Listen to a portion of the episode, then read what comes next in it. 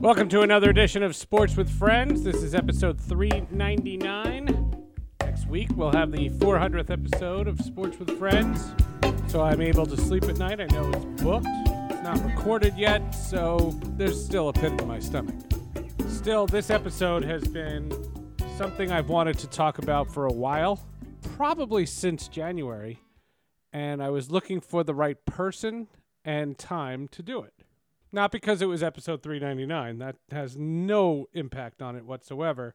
Various sports leagues, including the NHL, have tried to raise the visibility and acceptance of the LGBTQ plus community. The NHL has been at the forefront of this, and they have had special jerseys designed by LGBTQ plus artists. They've had performances, information tables, and it's a celebration.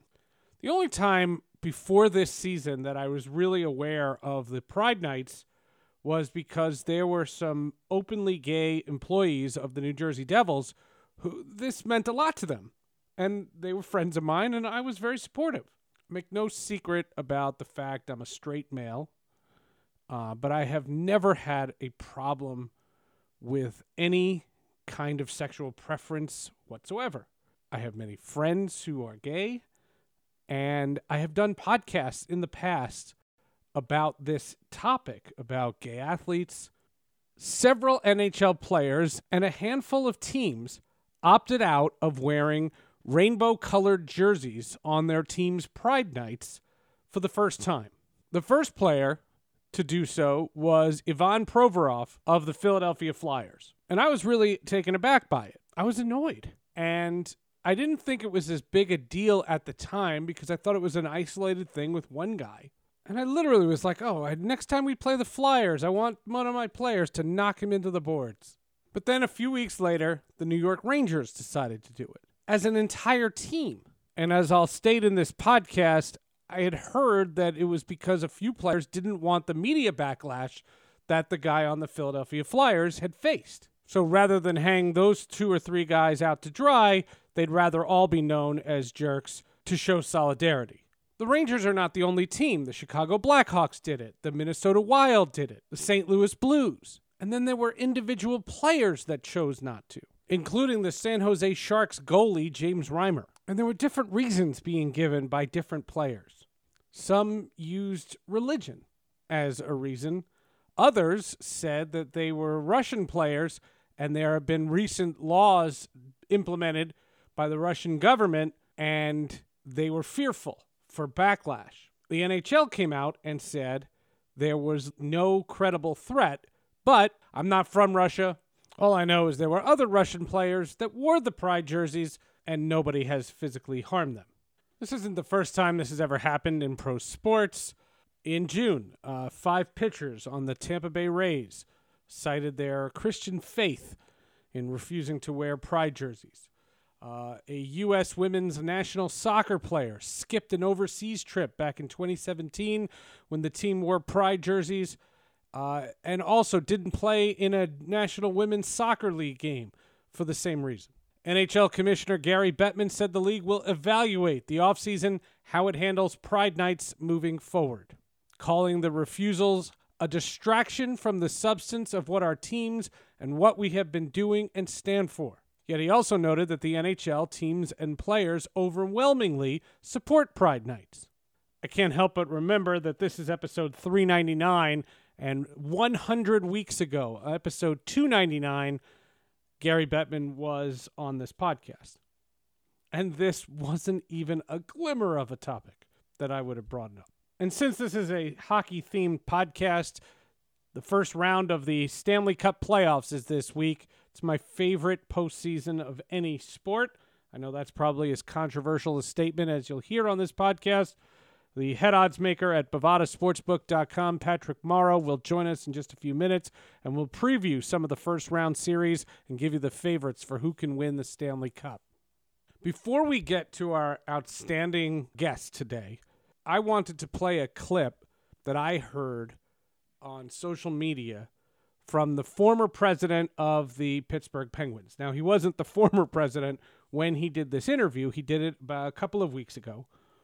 Uh, he has recently been fired, along with their general manager Ron Hextall, as the NHL regular season ended and the P- Pittsburgh Penguins cleaned house. This interview had nothing to do with the Penguins or anything like that, and he, I thought, was very succinct in his thoughts as a league executive about this Pride Night.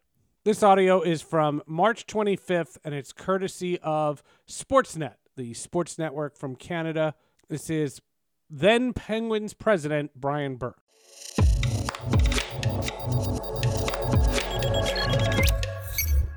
To our friends in the LGBTQ plus community, don't be discouraged. We've had a couple of minor setbacks from a tiny number of players. We've made steady and spectacular progress in this space. 32 teams, will have held by the end of the season a Pride Night. So even the teams here where we had some dissenters, the teams still held Pride Night. It's still important. It's a very important part of what we do at the NHL, big part of Fenway Sports Group here in Pittsburgh. So don't get discouraged. We're doing a great job. There's two areas where it's been a, a matter of dis, dissension or that we're not going to wear the sweater. One is for Russian born players, and the other is for religious reasons. And with the religious reasons, it just doesn't compute for me. I was born and raised a Catholic. I don't see any conflict between my religious beliefs and the ability to say to the LGBTQ plus community, you're welcome here. That's all Pride Night is, is you're welcome in our building. They're not asking you to sign any forms, not asking you to join any churches. It's about saying this community is valuable and important, and we want to honor them. Joining us today on Sports with Friends is someone who has been outspoken on this topic. I found her through social media. She is currently a content contributor for the San Jose Sharks. And she also joined NBC Sports Bay Area on Sharks broadcasts. Before that, she was with Sportsnet as an on site co host for Rogers' hometown hockey broadcasts alongside Ron MacLean. She has covered hockey for nearly a decade and we are pleased to welcome her to the show. Tara, first of all, uh, congrats on the season with the San Jose Sharks. Uh, I read your introductory uh, letter that you wrote to Sharks fans, and you really tried to enamor uh, yourself with them. Every every hockey fan base is so passionate. Uh, how has the first season been? It's been great. I mean, you know, it's no secret that the Sharks themselves have not done terribly well. Um, so that part is always a struggle for any organization. It's, you know, sure. you're always, as a member of the broadcast media, trying to find the positives um, in a kind of a rebuild phase. But it's it's been awesome. I mean, I really had never I'd never experienced this part of the world as a hockey fan. Right, um, you're from Canada. Yeah, I, am yeah. 49 years in Canada, and then all of a sudden I'm in, you know, in Northern the South California. Bay. Yeah. So it's a really diverse fan base. It's a really loyal fan base. Um, it's been a lot of fun because I work for the Sharks and I'm working for NBC doing broadcasts. So, so I feel like I have a bunch of different uh, things that I, you know, get to do. And um, so the variety is keeps it all interesting. And it's just been a really nice way to to start. And then, you know, we'll see what happens next season in terms of the the growth of or expansion of my roles. I've worked for teams and I've worked for stations. Um, there mm-hmm. are different rules for each. Mm-hmm. Um, can you say something on NBC that you can't say on a Sharks broadcast? Like on a Sharks you know if you're if you're doing something for the sharks when you go on nbc are you representing the sharks? Yeah i, I feel like i am anyway. I mean it's i th- the difference for me is more you know when i was working for a national broadcaster in canada right. still we had the rights to the nhl so you you do walk a fine line. Um but yeah i think when you work for a team you have to look at uh the loyalty and and how you frame things and Sure. Um, you know, so there's there've been I mean, there's not that much where I've had to be delicate, but um sometimes and it is it's different, you know, doing a doing national matchups and then just doing the sharks, right? Sure. You're just you're constantly you know the team the, differently and the, the the fan base is much more intimate. Well, yeah, you're just you're looking for the storylines involving yeah. the team you work for. So it's it's been really interesting for me. You know, I was introduced to you on a pretty uh, heavy topic, and we talked about it in the open. And I played the Brian Burke clip that I saw from your Twitter account, uh, which I thought was set the table very, very well. Um, but before that, I want to have a little bit of fun because this is supposed to be a fun podcast. Uh, like tell me, how is Fabian Zetterlund? And how are the Zetterlund family? Because anytime I have taken my girls to Devil games, we always seem to be sitting with the Zetterlunds. They always are the three people with Zetterlund on the back of their jersey. And we just, we all we thought about was, where's the family going to go? We're worried about the family. how is Fabian and how's his family? I, you know what? I wish I could give you an answer. I, do, I don't really know. I mean, so you know, I, I think he's been a, a great addition to the team, and and you know, it's fun to see these new pieces of the puzzle uh, insert themselves. Um, but no, I haven't. I haven't been around uh, him yeah, personally yet, or or his okay. family. So I'll, I'll right. tell him you say hi though when I do. Uh, I will send my regards. we were b- big fans. You, you got to give up something to get something. I mean, that's that's the nature of, of hockey trades, and uh, it wasn't a, a, a money thing. And uh, Timo Meier's fitting in well. I can I can just say that. He, um, yeah. he seems to be a, a prince among men. From what I hear, I, I haven't met him yet personally, but he seems yeah. to be a hell of a dude. He's a hell of a dude. Um, you know, I always like Timo. I, I'm from Halifax, Nova Scotia, so he is a, a beloved alumnus of the Halifax Mooseheads organization. Uh, so I always have a, a, certain fondness for for those players uh, who come out of there. Um, and yeah, this I mean, obviously, you know, he he's a star here. He really grew he grew into a star here. Yeah. Um, so you know, you want success for the guy. It's nice. Good. So you'll be rooting for my team in the playoffs, right? I don't know. I'll be rooting Maybe for after him. this podcast, know, I'll convince you. Yeah, I'll, I tend to now, you know, having worked in hockey for so long at this point and being kind of dissuaded from yeah. um, you know, being partial. I, I root for players. So I'll I'll That's be rooting fair. for Timo. I like storylines, you know. More of our conversation with Tara Slone from the San Jose Sharks in just a moment. But first, it is the Stanley Cup playoffs, and why not take the opportunity to look at the games? The first round is already underway. Let's welcome in the head odds maker at Bovada, Patrick Morrow. Let's take a look at these series. Uh, let's talk about the Toronto Maple Leafs, your beloved team, and the Tampa Bay Lightning. Been to the finals the last three years. They've won two of the last three Stanley Cups. Lightning and your Leafs. Once again, be objective. The, friggin' once again, the Tampa Bay Lightning in the first round. We we cannot avoid them. Uh, and it has not gone well for us uh, in any year that we played them. Um, I, I, like what the Leafs have done this year. It, it's it's very weird to be high and hopeful for your team when they play in the same conference as the Boston Bruins.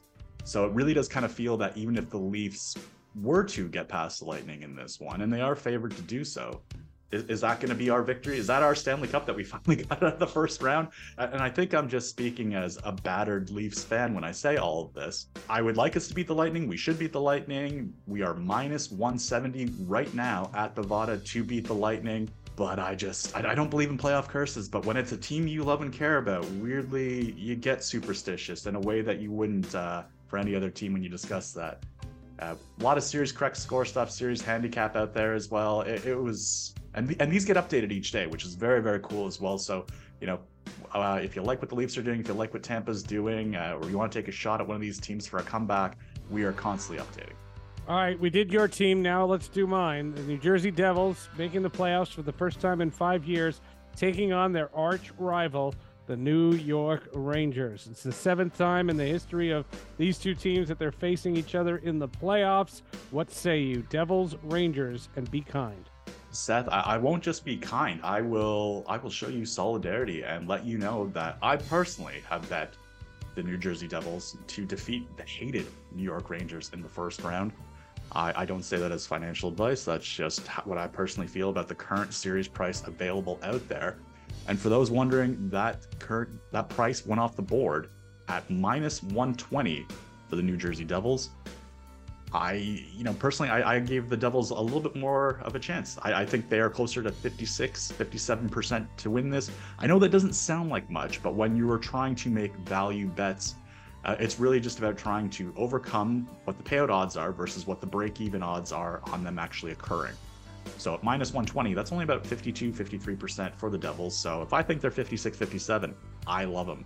Um, having said that, I clearly disagree with the odds makers at Bovada because the Devils went off the board minus 120.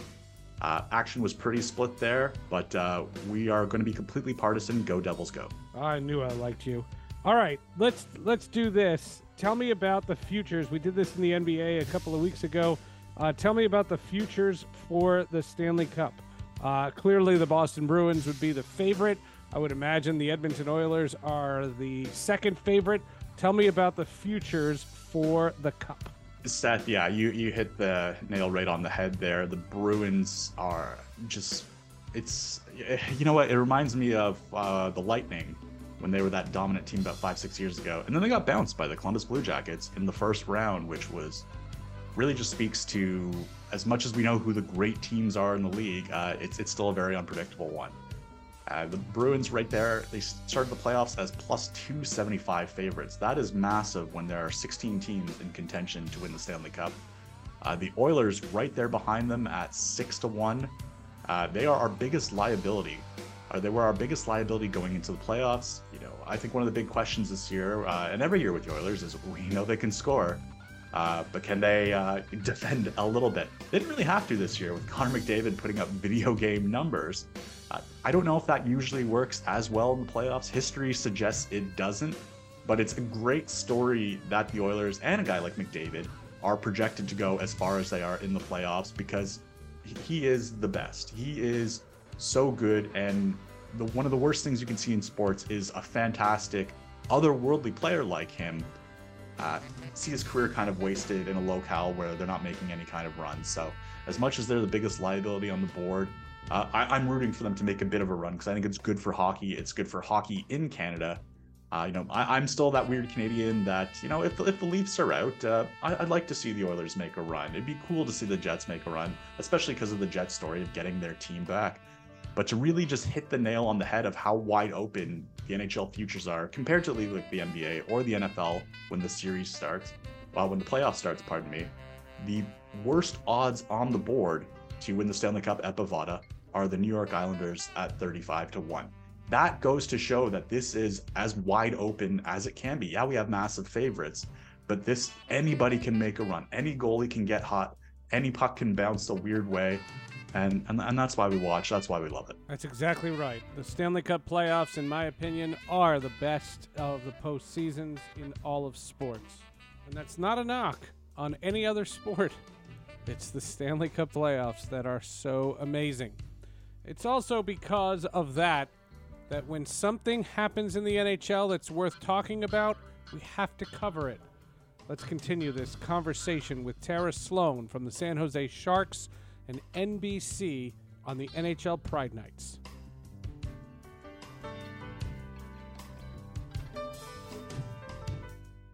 This isn't the first year that the NHL had these Pride Nights. Mm-hmm. And it just so happens, though, that this year, this seems to have been much more of a problem than I was comfortable with. And that's why I wanted to do this podcast. Um, I don't understand it uh, I, I I need a little bit more explanation. Um, I thought what Brian Burke said in the beginning of the podcast was very simple. Um, it doesn't mean that you have to be a supporter even. You don't even have to like gay people. You could think it's the grossest thing in the world if you want to. That's not what the jerseys represent. The jerseys just represent you're you're all welcome. Whatever you're into you're welcome in our buildings. And i thought it was a beautiful thing and i really wanted it to happen. Mm-hmm. and it just seemed to spiral because what the initial reason for ivan provorov of the flyers to do or the new york rangers just seemed to spiral out of control and every excuse in the book was being thrown. Yeah. What was your perspective on the whole thing? I mean i, I you know i feel the way Berkey does, I think. Um, you know, and I think that's that's the lowest that's that that sets the bar pretty low, right? Like Don't I mean, think, ultimate, ult- yeah, I mean, ultimately we want a lot more than just tolerance, but at the very least, can you give tolerance mm-hmm. to people from the LGBTQ plus community? I mean, it, that should just be you shouldn't have to think about it. Um, Yeah, it's been really disappointing to see the sort of cascading effect, um, you know, when it comes to players and teams. Um, the most disturbing thing to me, though, is really the teams pulling their their pride jerseys and their pride nights all together. Um, that that signals to me. Uh, I hope it's not the beginning of the end, but you know, I, I just think that. Uh, I mean, I'm a obviously I work for the Sharks, but I think, you know, they set a really good example, as did the Flyers. You know, there are there are players on those teams for whom that jersey, for whom wearing, you know, that logo um, is actually very meaningful. And so to give them the opportunity to show their support is really important. Sure. And so when the teams like the New York Rangers, like the Minnesota Wild have taken away that opportunity, I find that to be very disturbing. That being said, you know, given the way the world is right now, I'm not surprised. And it just highlights the mm-hmm. amount of work that is to be done. Um, this is a very divided society. It's, you know, gay rights, trans rights, it's been so overly politicized. Um, they've become these sort of, you know, conservative talking points. And so it, these are scary times. And so for me, it really highlights the need, um, you know, to work on in, behind the scenes. You know, Pride nights are important, but you know, I will always go with my friend Brock McGillis, who is a you know prominent LGBTQ plus activist and mm-hmm. educator in hockey. It is really about you know educating and humanizing the experience. I know Megan Duggan, I did a, a, talk for the Leafs organization before their Pride Night. And, you know, I, I think getting people in for conversations with these hockey players who some of them might not know any gay people, you know? Right. Like, right. I just think that, eh, that they've been in this sort of really insular pipeline. And so I think it really just serves to show us like how much education is necessary at all levels of hockey. What I what I struggled with the most was well let, us address the rangers because you brought up the rangers and I, you know i'm saying this on my podcast i take full responsibility for it but i only heard it through a, a third party someone who covers the rangers was that there were three or four players that didn't want to do it mm-hmm and they saw what the Philadelphia media was doing to Ivan Provorov. And so rather than hang those four players out to dry, they wanted to show team solidarity. Right. And that, Which is very be, hockey. That's a very right. hockey thing to do. Okay. Yeah. So so so it, it's better to have everyone labeled as assholes as you know than than to have those four people you know labeled as assholes. That that's what drove me uh crazy about it as if I needed another reason to hate the Rangers. I mean, their owner is a misogynist, and and now you know on top of that, this team wouldn't even participate. But at the time, they were the only one. You know, at, at the time they were the 1st mm-hmm. and then it just spiraled. And I didn't want to do address it on the podcast when it was just the Rangers because I don't want to be coming off on the guy who lives in New Jersey who's bashing on the Rangers. That's not right. that's not what I'm trying to get at the, the the excuses that were made i i will tell you i respect all religions i've been talking to a friend of mine about starting an anti-semitism podcast because i've noticed so much of that and maybe this topic will come up but r- one thing i've noticed about religion is religion is real convenient when prejudice is is the real thing and you're trying to cover it up mm-hmm. and I didn't ask you before we started what religion you are, and I don't. It doesn't matter. It's not. It's not the relevant part of this. What's relevant is when you hear the Staal brothers or the Sharks goalie James Reimer or anybody who has used religion as the connection. I would be offended if I was of that religion. Like that were that would bother me on another level if I was because if I'm the same religion as that person, you just slap my religion in the face. But I mean, I I know lots of church going, God fearing people who definitely do not have that take. And I mean, all you have to do is, you know, drive and you can see a Protestant or a United Church, and you know you'll see the pride flag on the side. And So you know I I agree. And listen, I I understand that for some people, um, you know that it really was a, a hard decision, and they they stand by, um, I guess how they've grown up. But again, I I'll just say that like have a have a conversation like okay the Staals. Like let's sit you down and like have a conversation with brock mcgillis and let him explain to you um you know why it's important just simply to be welcoming you know? And, and i do think it it will it has to just come down to that. Yeah it's i mean it's it's sad. It, these are sad times and and i do think i, I don't want to ever insult anybody's um you know faith I have my own, we all have our own, but um, I think there are enough, uh, you know, examples of religious inclusion that, um, yeah, it, it just seems like a convenient smokescreen. Way back in episode 75 of this podcast. So this is episode 399. So we're talking years ago, multiple years ago, more than five years ago. Uh, I had Billy Bean, uh, not the former A's GM, uh, he is the MLB executive in charge of inclusion. And it was after an incident where uh, he, what he did during spring training one year, he traveled to a bunch of different spring training uh, facilities and he ch- kind of just was like an honorary player for a day. Mm. And what the reason why he was there was it wasn't to address the team, it was to just be there so that if a player wanted to talk to him privately, that was being made available. And so I put Billy Bean on the podcast because Daniel Murphy, uh, former second baseman, came right out and said how much they appreciated Billy Bean being available to talk, even though I think gay people are going to hell. Like, was, what? Oh God! and I was just like, I couldn't believe it, and I I ripped that guy on social media at that time because I mean the quotes exist. I I didn't make them up. That, that wasn't a source. He said it publicly. And yeah, he's a bastard anyway. The the argument from that standpoint though is that the league is walking this fine line because I guess here's my question. What are the what's the union saying about any of this? Are the is the union backing these players?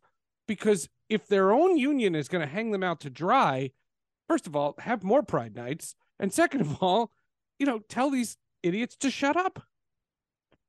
Listen, I don't know what's going to happen. You know, the, the the commentary I've seen from Gary Bettman, first of all, so we're talking about the league, is that he has found, um, you know, these Pride nights now to be a distraction. So that's very distressing because if, you know, if that is their take, then you, what what does the NHL stand for?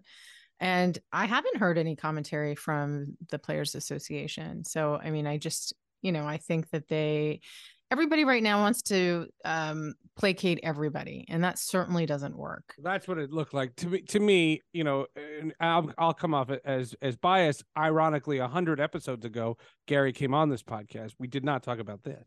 Hmm. Um, no, of um, course. But but we addressed a, a bunch of other things. What I feel like his job, like any commissioner, is he has to straddle the fence because he has to placate, you know, all these different owners and all these different people in the, in the league, and he can't come out and just openly bash. You know, Adam Silver had a lot of problems, you know, ripping players, and you saw what they did eventually, forcing that Clippers owner, that Donald Sterling, to sell the Clippers. Right. Um, but that was he had to be caught on tape. You know what I mean? Like he had to openly be caught on tape to to even make a move, and even that was really really hard. Um, the NHL's in a in a weird spot. Uh, did the Sharks ask you, or did you choose? Did you talk to James Reimer? I did not talk to James Reimer. No. Um, no, I was watching the press um, availability from home. Um, I was I we had been given some heads up that there was a player at least who was going to sit it out. Um, it didn't occur to me for a second it would be him. Uh, I thought the you know the, the, press availability was like 20 minutes long, so that I I really felt like my colleagues in the the local San Jose press did a great job of you know holding James to account and um Well, and I'm not criticizing you because that's an awkward spot if you're a team employee. Like that's yeah, that's yeah. I mean, I'm, I am there. I can't imagine. That's the only reason why I asked it too. I am at those sometimes. Um, I didn't go because it was an early game, so I was just watching it on the computer. Uh, but they, you know, they asked the questions that I would want to ask and and have answered. So I, I think they did a good job. And um, you know, I nobody told me what to say. Like we we addressed Reimer's decision early in the broadcast in the pregame, and we didn't talk about it again because you know we didn't want it to overshadow the positives of the night, and we certainly you know didn't want it to overshadow the great work that the San Jose Sharks did and have done and continue to do in that space. But you know, to to their credit and NBC also, um, nobody vetted me. You know, nobody said, no, "Okay, don't say this." Sure. But they knew that they, of course, they knew I was I was going to be careful um, and diplomatic as possible, but while all the while expressing disappointment, which is fair. You know, the argument that I've heard I want to I want to watch what I say. I I don't want to come off like I have a political bias. Um, I can say in good conscience, I I know really good, decent Republicans. You know, I know people who are in the Republican Party that have that are not racists and they're not awful people and they're really good people. And to that end, uh, I, I struggle with it because it's very easy to bash a whole side of mm-hmm. this mm-hmm. uh, especially when you see you know right wing uh, networks like Fox News support these players and you know give them their rights and all that other bullshit, and just the idea that it must be very very discerning you know to to have to walk that fence to to you know subscribe to certain things in the republican party. I mean eh, they better taxes. Like you mm-hmm. you know there, there's reasons to to like what a republican does. The problem that i find is it, it seems like it's the in the political playbook to play up these type things. It seems like uh it is just well if if if nothing else is working go after critical race theory or some bullshit you know some some dumb nonsense topic and it just these aren't the things so um what did you make of when the Blackhawks came out and said, "Well, there's there's threats because these Russian players are nervous." Yet I saw, I don't have the names in front of me here, but the two guys on the Nashville Predators two days later wore the jersey. They're Russian, and yeah, there've been lots being threatened. Is that a made up thing? You know, again, I, I, saw Brian Burke answer this question, and I feel similarly. Um, there isn't ad- evidence of material threats. However, listen, I, if I put myself in their shoes and I come from a regime where people are being jailed left, right, and center, and there's all kinds of retribution, sure. um, I cannot speak to somebody's fear and say you're wrong. Right. So, um, you know, maybe some of the players have used it as um, you know, a little bit of a, a smokescreen or an excuse, but maybe not. I mean, I, I think, I think, yeah, I, I would have a lot of trouble um, invalidating that. Well, I, I just think that players players talk you know i I'm, I'm sure you have this you know with the sharks and in your in your other jobs my my my whole career was based on relationships and you know, there were players, for example, that uh, told me they did steroids during my career. I never reported it.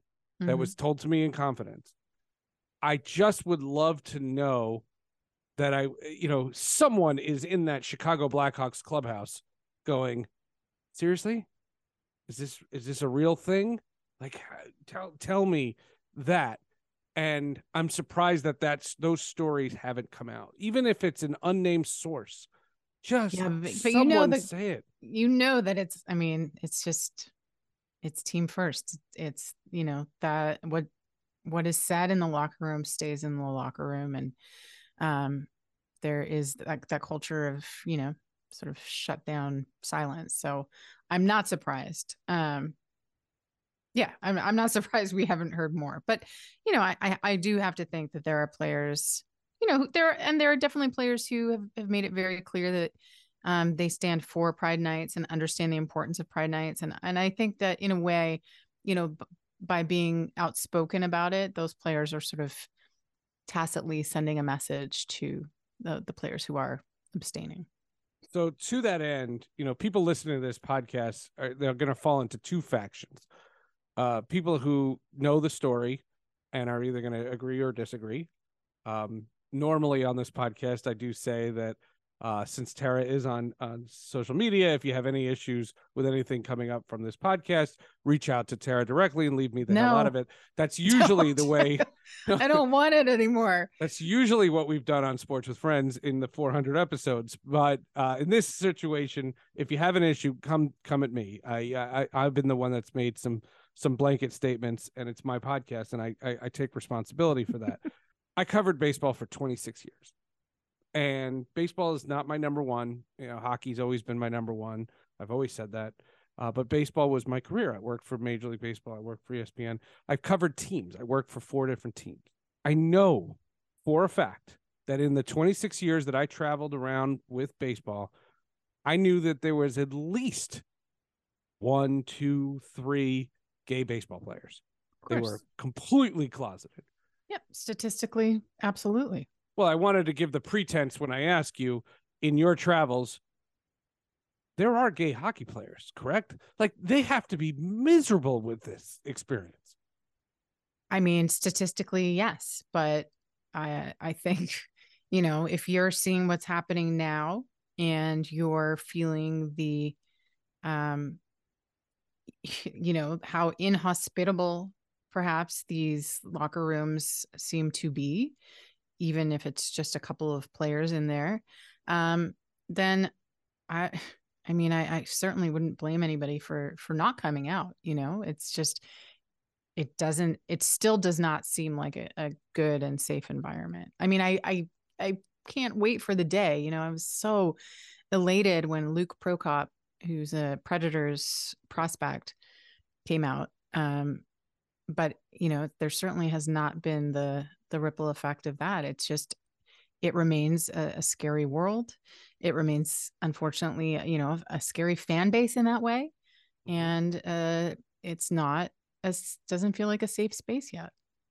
In men's um, hockey, I would say women's hockey is uh, its very own different. thing. So yeah. I don't want to say hockey in general. Sure, that's fair. Um, do you have a message to a fan who says, "I I don't care about this.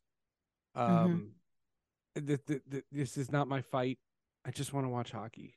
Mm-hmm. That doesn't make them a bad person. It doesn't make them not an ally. It doesn't make them a you know a, a, a bigot. That's not what that person is. That person just wants to go watch hockey. I had one response on Twitter when I ripped uh, Ivan Provorov, who said, "Yeah, just can somebody clock him into the boards? Just just knock him and just say, yeah, that's for pride. Like that's how you know hockey players can handle it. You know, they take care of themselves." Um, do you what do you say to fans who don't want to not like James Reimer? Like, I I don't know James Reimer. Like, I, I'm not I'm not I, I'm just singling him out because he's on the Sharks and you and you work there. Like, there are people who are going to be very offended by what he did. It doesn't mean mm-hmm. they're not going to cheer when he makes a save. Mm-hmm. Like, it's a, it's a very fine line, and you know, I have a lot of, I know a lot of people who listen to this podcast are Rangers fans. Uh, they hate my guts, but that's that's all well and good. You know, should they not root for their whole team because they they were a bunch of jerks in on a one night in in January? Like, how extreme do you sense we should be handling this, especially for people who sports is their entertainment? I, I mean, I think that's the dance we do in sports. It's the dance we do um, you know, with music and art and all disciplines when, you know, you're like, are you able to separate um, the art from the artist? Are you able to separate, you know, the, the person from the athlete? That is a different negotiation for everybody. And I, I have no counsel other than it's harder for me, maybe. Um, but you know, we give lots of excuses to lots of people right? Um, like all, all, your favorite old musicians are problematic. Yeah, yeah. Um, so you know, I, I think the message when when people say, you know, keep politics out of sport, you know, it's a very privileged position to say keep politics out of anything. To be apolitical, it means that nothing you have lived a pretty privileged life because nothing that's deemed political, though I would sort of say it's more human rights oriented, not politics, but whatever, it's become political you, have to realize that if you feel like you can keep politics out of anything, then you are in a bit of a, you know, your your road is is more narrow. But for people who are racialized, um, for you know, women or people of different genders, um, for the LGBTQ plus community, any marginalized community, like no, they just there's just no such luxury and so, you know, the NHL knows that they need to grow the game. This is not soccer. This is a, a less accessible game that is not growing, you know, as quickly. And you know, the the fan base needs to expand. So, if you want to start including people who are not part of this homogenous fan base, then yeah, you you have to start making them feel included and that includes yeah. pride nights and theme nights and and ways like to grow New Year game. nights and uh, yeah, ways to make people other than you know what has typically been considered the your average hockey fan. You have to make them feel welcome and safe. More sports with friends in just a moment. You know, I love hosting this show, and obviously, I want as many people as possible to hear every episode. I put a lot of effort into them. The reality, though, is that podcast discovery, whether you're a podcaster or a podcast listener, is hard. That's why I've partnered with the folks at Marbyl. M A R B Y L.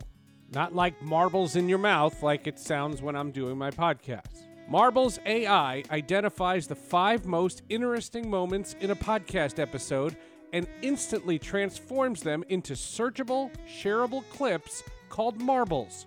We've done close to 400 episodes of this show, and sometimes you want to hear about themes that we've done. You can search for hockey podcasts that we've done, football podcasts that we've done. If you want to hear about the paralysis situation with Eric LeGrand or the release of Brittney Griner, we've done four separate podcasts on Brittney Griner's arrest. All the amazing coverage we did of sports and COVID. You can easily make a marble out of this.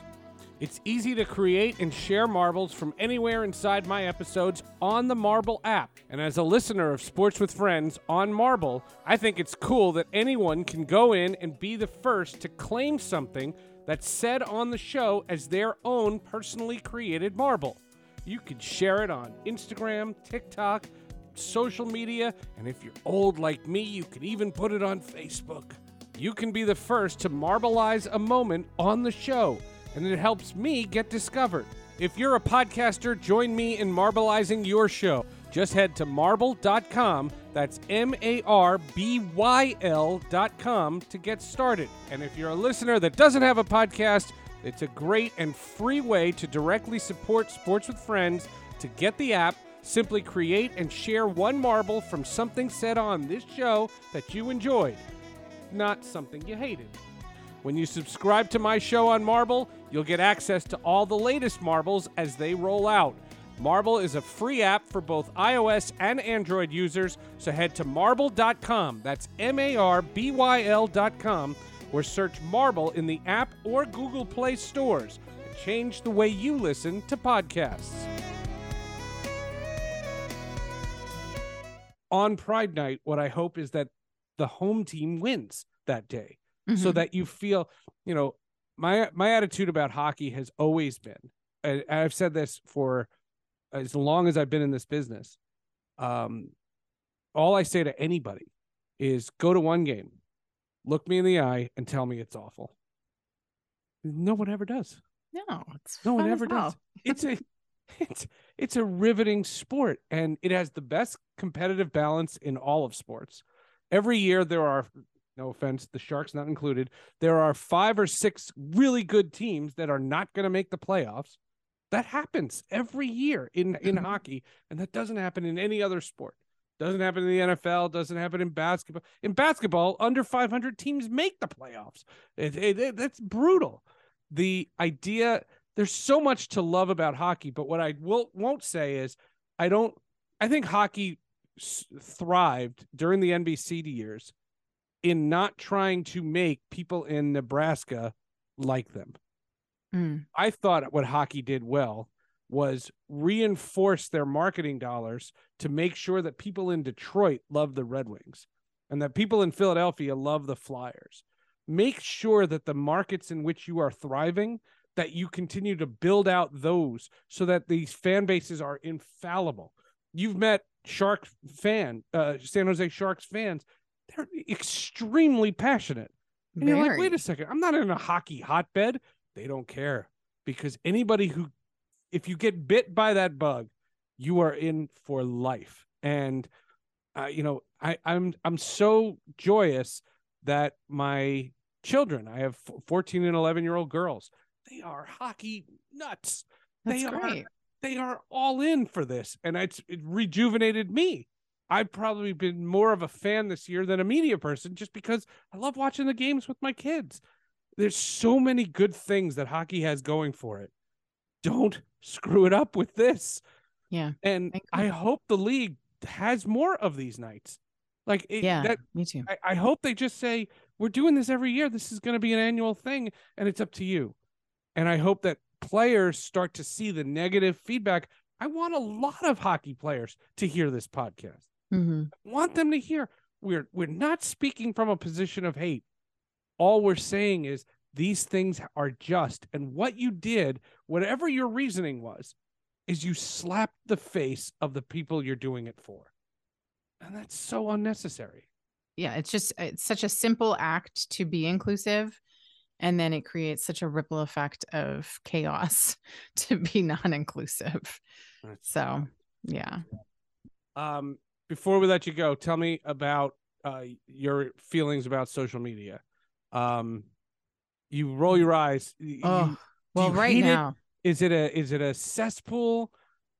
It's a necessary evil, I think, in in certainly in my job. Um, but I mean, you know, I think Twitter for me has sort of been the main source of communication, and you know, as much of a cesspool as it can be, it's really a place where, for me, as somebody who you know is a little bit on the outskirts, working towards you know changing hockey culture. Um, I've really found a community on Twitter, and I would say really during the pandemic was there was a lot of growth in that area. But you know, just just what's happening on Twitter right now. Um, well, verification with like thing. The verification yeah, the ver- thing is not about you or me. It's no, about it's so ridiculous. you can't trust anybody if you don't know who anybody is, and you know I've seen trade deadlines where there were fake uh, trade rumors being sent out by fake reporters from fake insiders, and you're just you're ruining the media. Uh, oh, like I don't yeah, care about I mean, the future that's... of Twitter. What I care about is the future of how journalists get their message out. Right. It's where yeah, the exchange of information is already extremely compromised. Um, the fact that they're now starting to put these labels on like like NPR and now, yeah. you know, um, the BBC um, as being labeled state run media. So the agenda is just so clear um, that this is not a neutral space for anybody to to have a voice. It is only one type of voice is now, you know, receiving preference and the other is actually being shut down. So it doesn't feel good. Um, and I've certainly, you know, I've used social media very much to my advantage, but you know, it's also can be if you're an opinionated person, like I am, um, you you get it, and it sometimes does not feel very good. Yeah, but you're not preachy with it. I I mean, I I, I all right. Uh, full full disclosure, I followed you for about six weeks, six six weeks. Uh, in what I've learned about you in six weeks, you're fun and you have a you know you have a positive attitude about it. You're not very preachy. Um, you know, there I'm probably people... less preachy now because it's just it's become a worse place. You know, I mean, I certainly I there are certain topics where I get pretty, you know, I start waving the flag when it comes to women in sport. Um, you know, when it comes to LGBTQ rights, um, there are certain you know certain areas where I I do kind of you know soapbox, but um I'm I think I'm a little bit more contained these days because it just feels so ugly there and there's like been this weird probably started in about 2016 so you do the math um you know there's just like this sure. uh this permission was granted to people to be terrible and um it's just really it's kind of unbelievable actually it's gotten some yeah it's gotten some some strange uh strange bedfellows there's no secret about it mm-hmm. well uh, i appreciate your candor and uh, I'd love to have you back on the podcast where we could just talk about really fun things and great yes, stories from all your years. Um, I, I would love that. Maybe over the summer, uh, you know, before training camp or something. I, I think good. when when things calm down for you, um, you know, granted, uh, can I be a, an obnoxious fan? I'll be busy in the next six weeks watching the playoffs. I don't know what you'll be doing. I'll be watching the playoffs too. I, I still like hockey, even if uh, if my team's not in it. I love. I, I mean, playoffs I are the best. I tried to explain uh, to my 14 year old. Uh, she said to me because we went to the the Devils' last game last year, and she said that was really depressing. It was just a real deflated feeling it was really depressing. I said, "You don't know depressing." I said, "Lose a seven gamer to the Rangers or lose a seven gamer to the Lightning." I said, "You'll you'll you'll you won't sleep for days." yeah, it's hard, but at least you got there. So, um, anyway, no, you guys got you have a fun team. Got some got a couple Hughes brothers. Got Timo. Right. Yeah. Got uh, got some a Newfoundland boy and Dawson Mercer. So lots to like yeah, even though he looks like he could go to high school with my kid, 100%. he looks so young. It's, it's yeah. Scary. They are a young team. They are. I mean, they're, which yeah. is great. Great yeah. for you. Yeah, it should be. Tara Slone, thank you so much for doing this. I really, really appreciate the honesty. And uh, you have an open invite to come back on Sports with Friends. Thank you. Thanks for having me. That is Tara Slone. This is episode 399 of Sports with Friends. Next week, we will have episode 400. I'm excited to present it to you, but it's going to be a fun one. Thanks for subscribing. Thank you for listening, and we will see you next week. If you want me to stay, I'll be around today to be available for you to see. I'm about to go, and then you'll know for me to stay. I got to be me. You'll never be in doubt. That's what it's all about. You can't take me for granted and smile. Calvin, please, I'm gone. Forget reaching me by